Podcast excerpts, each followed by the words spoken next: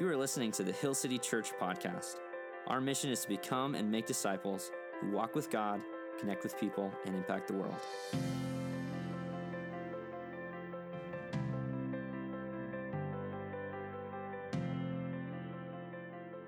Merry Christmas, church. My name's Josh. I'm the lead pastor here at Hill City Church. It's so good uh, to be with you at Christmas. I want to say once again, thank you for including us in your Christmas plans. I know that it really is a busy time of the year. I know it's called the most wonderful time of the year, but let's be honest, it's also the most full time of the year. And there's shopping and wrapping and presents and decorations and cooking and cleaning. And some families even have the time to send out a Christmas card. Any Christmas card people out there? We appreciate you. Let's celebrate the Christmas card people out there. I say that because I, uh, uh, we are rookies in the Christmas card game. This is the very first year in our marriage, in our, in our family, we've ever had a Christmas card. Here's a photo uh, of our Christmas card. And I say we're rookies uh, because we've never gotten around to it before, but this year we actually had some family photos taken this fall. And it was like, okay, we got the photos, you know. They're not like three year old photos. It's like they're, they're ready, you know. So we did it. But we only printed 30 cards because, of, and then we realized, like, oh, we know more than 30 people. So if you didn't get one of our Christmas cards, no hard feelings. You can just pull out your phone, snap a quick photo of that, print it off yourself. Anyways, uh, but one of the things I love about Christmas cards is, you know, it's just like not, you know, you can see the, you know, see people and everyone's happy, and it's, it's like this picture perfect family. Oftentimes, what you see on the card. But you know this if you've ever tried taking a family photo, that for every one good one, there's like dozens more totally unusable ones. So I want to show you. This is this is Rosie. Uh, she's our middle child, and that's you might be able to tell that's not like a, all right, let's try a silly one. That's like we paid to have that photo taken. Okay. And the behind the scenes was, you know, we, we went up to Bogus Basin and it was like the last, you know, session of the day. And so it was getting cold and the grass was pokey and the tummies were hungry. And uh, one of my kids actually, like every time I went to hold her, it was like I was a stranger all of a sudden. I'm like, you know me, you know? And, uh, and, and there's just, it's a little less picturesque than you see on the Christmas card. And I think it can be like that with the nativity scene sometimes, where this scene of little baby Jesus in a manger and all these porcelain figures. I want to show you a mosaic actually from 1150 AD from a chapel in Sicily. It's it's the nativity scene. You have little Jesus there, and you have Mary and Joseph and the wise men. There's angels all around, and they all have that, you know, there's the halo around their head of like glory radiating, and somehow, you know, one day old Jesus is already doing sit ups right there. It's like, that's like a 12 year old, you know? Anyways. And we can, we can kind of have these idealized versions of these Bible stories in our minds. And there's nothing wrong with having these little figurines, these little ceramic figurines, as long as we recognize these are just representations of the reality of the Christmas story. This isn't just a story that Christians tell year after year. These are actual events that took place in the real world. And so, what I want to do is, I just want to go through some of the characters of Christmas and pull back the curtains a little bit and recognize the grittiness and the blood and the sweat and the tears and the, dare I say it, amniotic fluid involved in the reality of Christmas. And so let's begin with the first figurine here the angel. Angels surround the events of Jesus' birth. More than any other story, I would say, in Scripture, you see many appearances of angelic messengers. An angel appeared to Zechariah, an angel appeared to Mary, to Joseph, to the shepherds. They actually saw a host of heavenly angels, thousands of angels in the sky. And yet, the most important of these interactions is the interaction that the angel Gabriel had with Mary in Luke chapter 1, verse 30. This is what the angelic messenger brought. Do not be afraid, Mary, for you have found favor with God. And behold, you will conceive in your womb and bear a son, and you shall call his name Jesus. He will be great and will be called the Son of the Most High. And the Lord God will give to him the throne of his father David, and he will reign over the house of Jacob forever, and of his kingdom there will be no end. So far, so good. This is, you know, it kind of falls in line with the, you know, the, the typical scriptures you hear read at a Christmas service. One of the lines I just want to highlight here, though, is that opening line from the angel Do not be afraid, which is one of the most common opening lines that an angel says to a human when a human interacts with an angel, because the normal response is utter terror when a human comes in contact with an angel. I don't know where we get this idea. I think it could be traced back to the Renaissance of like little naked baby angels.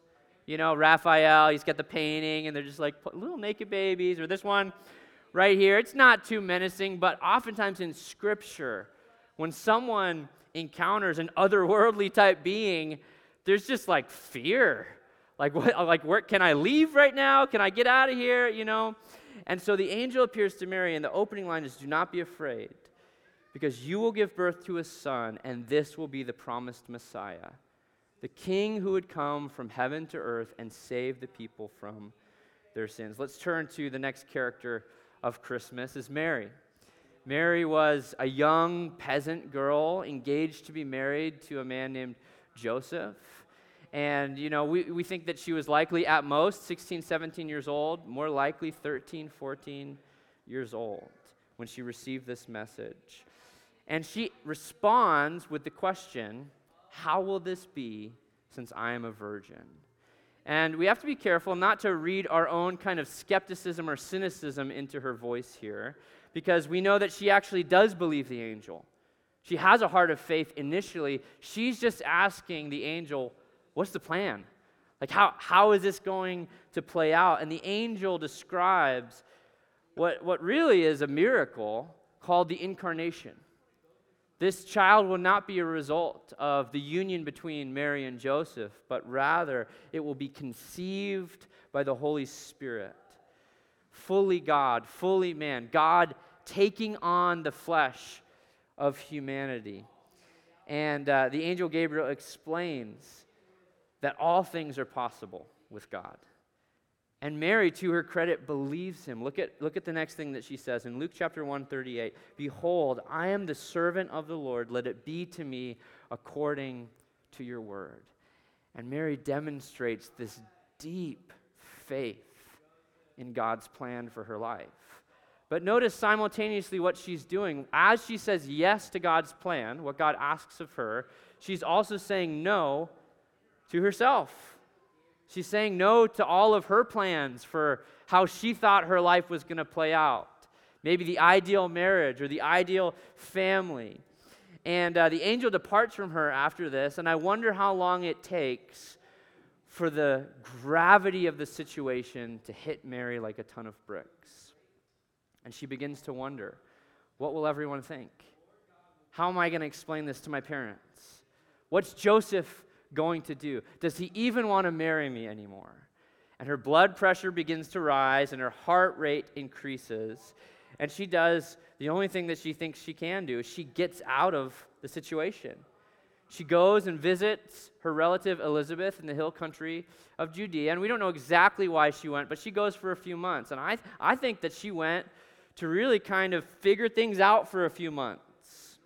And it's this beautiful story of no one really could understand what she's going through except Elizabeth, who Zachariah and Elizabeth had their own visitation from the angel. Elizabeth, in her old age, had her own miracle baby. And in fact, the moment that Mary enters into their village, Elizabeth sees her, and she's already pregnant with John, who would become known as John the Baptist. John the Baptist is already prophesying in the womb. He starts kicking because he knows that there's something special about the baby that Mary holds. And so she visits Elizabeth for a few months. And when she returns, she's got some serious explaining to do to Joseph. Now let's think about Joseph. Joseph is a good guy, right? He's a hard worker, he's a carpenter, he's a, he's a loyal guy, he's a trustworthy guy. And, uh, and yet he's a good guy caught in a complicated situation. I mean, it doesn't take a genius to just do this equation, right? Mary, you left for a few months, you came back, and either you've been gaining a few pounds or you cheated on me, right? That's what he's thinking. And she can do her best to explain, well, no, I, I an angel visit. Like she can do her best to try to explain it to him. But the reality is, what are the odds that she's really telling the truth? And so he, he does the most noble thing that he can think of, which is, I guess I'm going to have to break off this marriage quietly. And he resolves, you know, I'm not going to bring her to public shame. I'm not going to make a big deal. I'm not going to do the Facebook announcement, you know, drag her through the mud. He says, I'm, I'm just going to break off it quietly and I'll move on with my life. That is until he goes to sleep and the angel visits him in a dream and says, Do not be afraid to take Mary as your wife. She's telling the truth. This child will be the Son of God, and you're going to raise him. And so Joseph wakes up from this dream, and this is what it says in Matthew chapter 1, 24 and 25. When Joseph woke from his sleep, he did as the angel of the Lord commanded him. He took his wife, but he knew her not until she had given birth to a son and called his name Jesus. An interesting thought is that God is the only one who ever was able to choose his parents. Isn't that interesting? That God the Father was able to have his son be born to anyone on planet Earth. And he could have chosen someone who was, you know, had political uh, success. He could have chosen someone who had worldly power or influence or riches. And yet he chose Mary and Joseph. And I think we get a glimpse into the reason why is that Mary trusted that with God all things are possible. She had that childlike faith that Jesus said he's looking for to all who would enter into his kingdom. And Joseph obeyed. That's one of the things that God desires from us is that we would, you know, not necessarily looking for more sacrifice, but for more obedience from us. And so Mary trusts and Joseph obeys, and they carry through God's plans as difficult as it would be for them. I mean, think about that. Instead of a quiet break off to the engagement, they have a quiet wedding. It's a rushed wedding.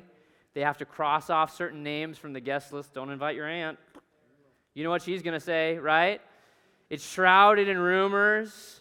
Did you hear what happened with Mary when she went away? Like, no one's going to believe them, right? And they're not trying to convince everyone of, of the truth. They're just trying to do the thing that God is calling them to do. As much shame as it brings on themselves and on their future son. There's no honeymoon, there's no vacation in the Bahamas. They're just going to do their quiet wedding. It's not what Mary had dreamed about for years since she was a little girl, but she trades in her plans for God's. And then think about the birth story. I mean, this is the star of the show, right? Little baby Jesus is born. And we have these cute little figures of he's here in a manger and he's got the little swaddling cloth around. And it's all perfect and clean. But the reality is, Mary and Joseph had a very difficult birth story where there was a government mandate that everyone must return to their ancestral home to be counted for a census. Isn't that everyone's two favorite words? Government mandate. Especially for a Jew living in the first century under Roman occupation. They hated the Romans, right? And so it was the Roman emperor who decided everyone, you know, regardless of how far away you live now, you have to return to the, to the home of your family's lineage so that we can just take a simple checkbox you've been counted. And how inconvenient to do that in a normal sense, and yet it's 80 miles from Nazareth to Bethlehem. When was the last time you traveled 80 miles on foot? Even for the most elite athletes, that's a very difficult feat to accomplish. And not only that, but the timing of it was terrible. They're scheduled to go to the census on the due date for the baby. I mean, even in modern medicine, they'll tell you don't travel within this many weeks of the due date. And so they make their way on foot in the heat to Bethlehem so that this baby can be born. And look at what happens in Luke chapter 2, verses 6 through 7. And while they were there, the time came for her to give birth. And she gave birth to her firstborn son and wrapped him in swaddling cloths and laid him in a manger because there was no place for them in the inn. And it's really easy to kind of, again, like idealize this picture, but just think if, if it was you and you're just wrapping up your 80 mile trip, imagine the marital arguments happening. It's like, we should have left sooner. Why'd you have to pack so much? And Mary's like, well, at least you booked the Airbnb, right? Joseph's like, those aren't invented yet. And she's like, oh, yeah, you know. And they're, and they're having like this conflict, and the contractions are starting. I mean, I, I know that much about childbirth. There's one way to get that baby out. You got to walk it out. So that she walk, she's walking, and the contractions, the closer they get to Bethlehem, the, the closer the contractions are and they get there, and not even their extended family will let them stay in their place.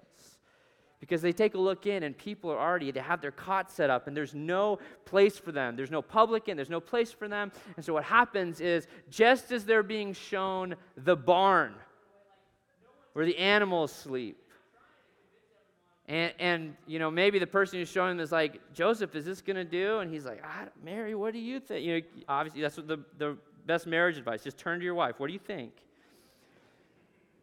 Just then her water breaks. I guess it'll have to do. And right there, surrounded by filth and animals, the Son of the living God is born. No room in the inn, no crib for a bed, and they lay him in a feeding trough because that's the best that Jesus is going to get on his birthday. And it's a little bit less precious moments, it's a little bit less Hallmark movie. Jesus enters into our brokenness. When you think about the rest of the characters, you have the shepherds, right? The first visitors that night were these random shepherds. They're not relatives. They're just these random guys out in the field that God chooses to be the first visitors to come and worship his son. The wise men show up about a year or two later. They followed the stars. They discerned that a new king would be born, and they bring gold, frankincense, and myrrh, essentially gold and perfumes. That's what every toddler wants, right? Next time you go to a two year old birthday party, here's a pro tip bring a nice bottle of perfume. No, I mean, it's, it's kind of strange, right? I'm sure Mary and Joseph appreciated the gold, though. It'll help with the, the new expenses and all that. And, uh, and they show up, but they not only show up bringing gifts for the king, they also show up bringing the wrath of Herod down upon this new family. As Herod, the self proclaimed king of the Jews, heard there was a new king that was born, he sought to destroy him. And so now, just a few years in, Mary and Joseph are on the run for their lives and they flee to Egypt. That's not what they planned. It's what God had planned, it's not what they had planned. And so they leave as exiles to Egypt. And then, not pictured, obviously, Herod doesn't get his own little figurine. Also, not pictured is Simeon and Anna, who on Jesus' dedication, at 40 days old, he was brought to the temple to be presented to the Lord. And during that time, Simeon prophesies over baby Jesus that he will die and that a sword will pierce his mother's soul. Merry Christmas. Is that a, that's a prophecy that no mother wants to hear. And yet, this is the reality. This is the real story of Christmas. It's a difficult Christmas. I think about this, this figurine over here. This is the shepherd. And uh, this is the actual set that we have set up in my living room. I asked my kids' permission to bring it to the church and uh, do the same thing that I do with them is like explain the Christmas story to you all. And uh, one of these characters you probably can't see, but it's the shepherd. His head popped off last week. Because we, we play a game, we like hide the different characters, and you can find, you know, like, you know, who, where'd the where'd the cow go? You know, you got to go find it. And uh, one of my kids dropped the shepherd, and his head popped off. And I was like, well, I'm to use this for the church, you know. And so Shayna hot glued his head back on, and now he's good as new, right? And I just think that's a lot more real life, isn't it? Where, where a lot of us, we have cracks in our stories, in our souls, in our lives. And that's the beauty of Christmas, is Jesus enters into our brokenness and he gives hope to humanity. I don't know about you, but I'm glad that the real Christmas story is messy because I can resonate with the mess. And maybe there's one feeling that, that you've experienced of feeling like your plans have been ruined. Have you ever had your plans wrecked? And, and, maybe for you, you just look at this Christmas and you think about where you are in life. And for some people in the room, maybe, maybe this is the best year of your life ever, best year ever. And you feel like Tiny Tim at the end of a Christmas carol. God bless us, everyone. Every morning, things are good, you know? And, it's, and that's, if that's genuinely where you're at in life, give glory and praise to God for that. But for many people in the room, you have this, this relatable experience of Mary and Joseph. This is not what I signed up for. Things are not going according to plan. And you look at your health, the health of a loved one that's failing. And you're like, what, day by day, week by week, you're like, what's the plan? What's the diagnosis? Will things get better? You look at finances that are tight.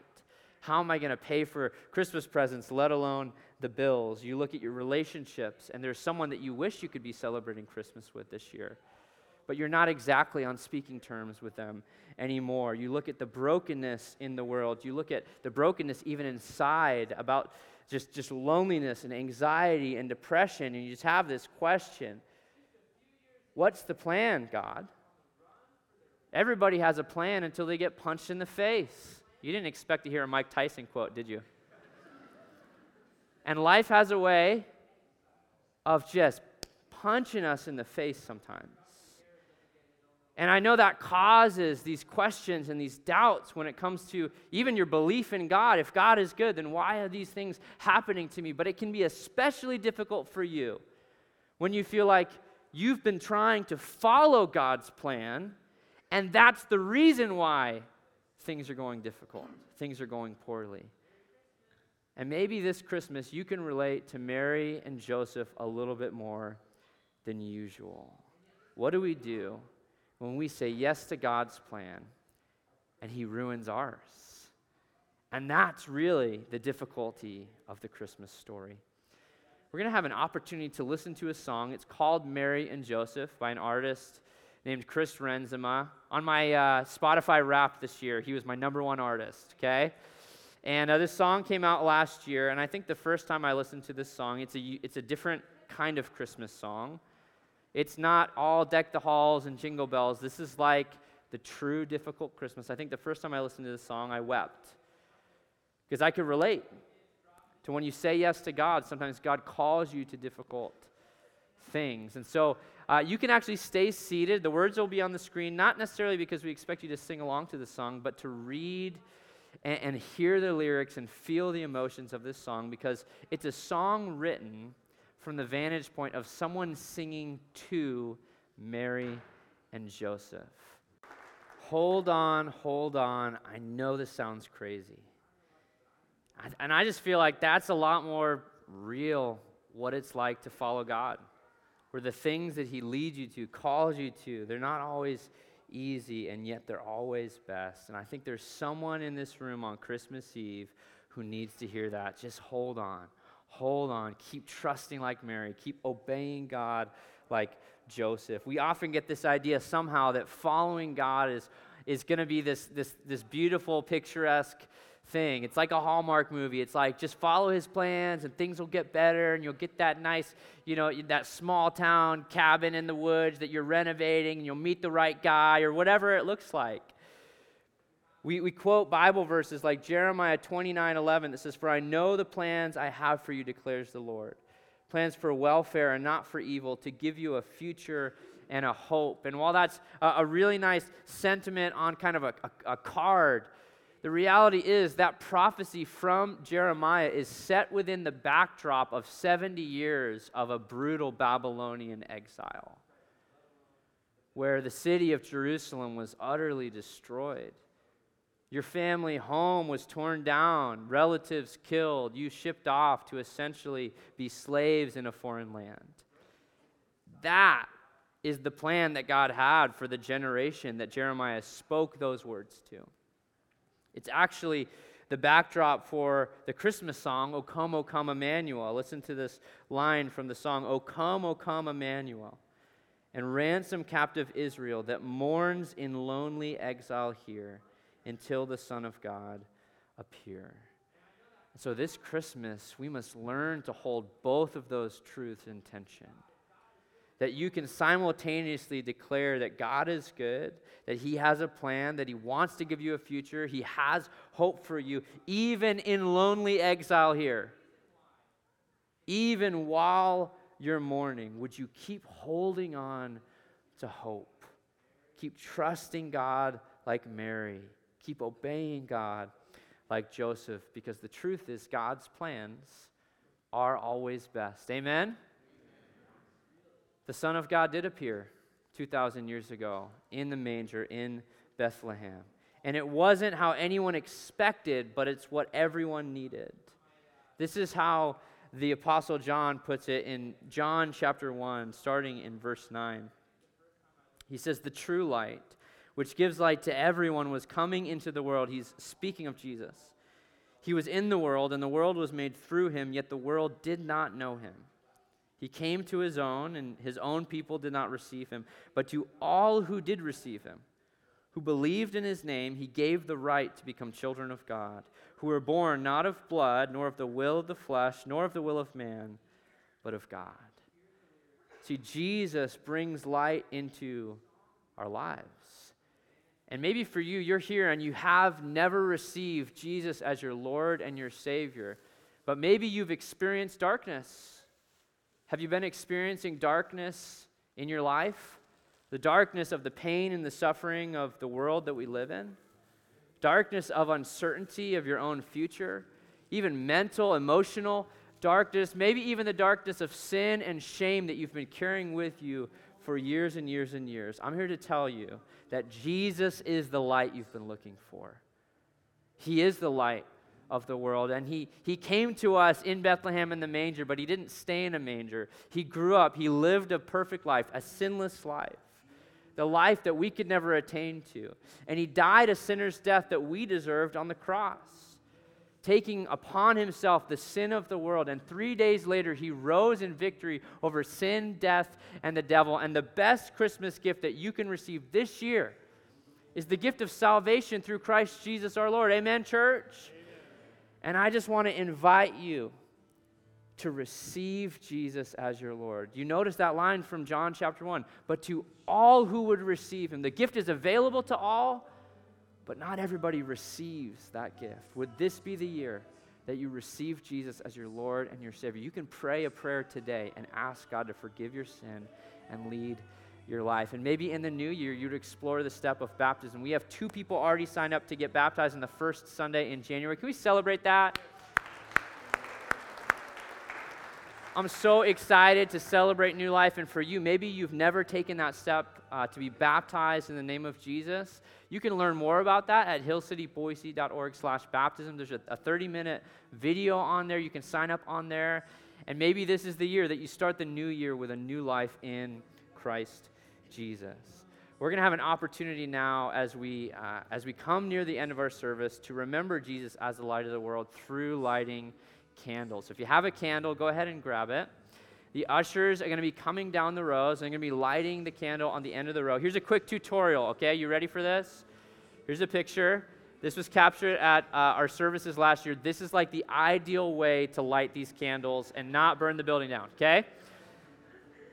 So if you're on the end of the row, go ahead and just leave your candle upright. And as soon as uh, your, the, your candle is lit, instead of tipping your candle and spilling hot wax everywhere, let the person who has yet to light their candle come to you, okay?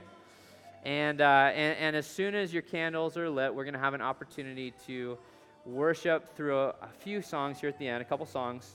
The first one is Oh Holy Night, and it has a beautiful line that says, A thrill of hope, the weary world rejoices, for yonder breaks a new and glorious morn. Winter solstice was just a couple days ago, which is the shortest day of the year in the Northern Hemisphere. And that's really one of the reasons why we celebrate the birth of Christ around this time of the year. Because it's a beautiful reminder that no matter how dark the world gets, God's light can break into the darkness and a new and glorious morn is on the other side. So let's stand as we worship with our candlelight.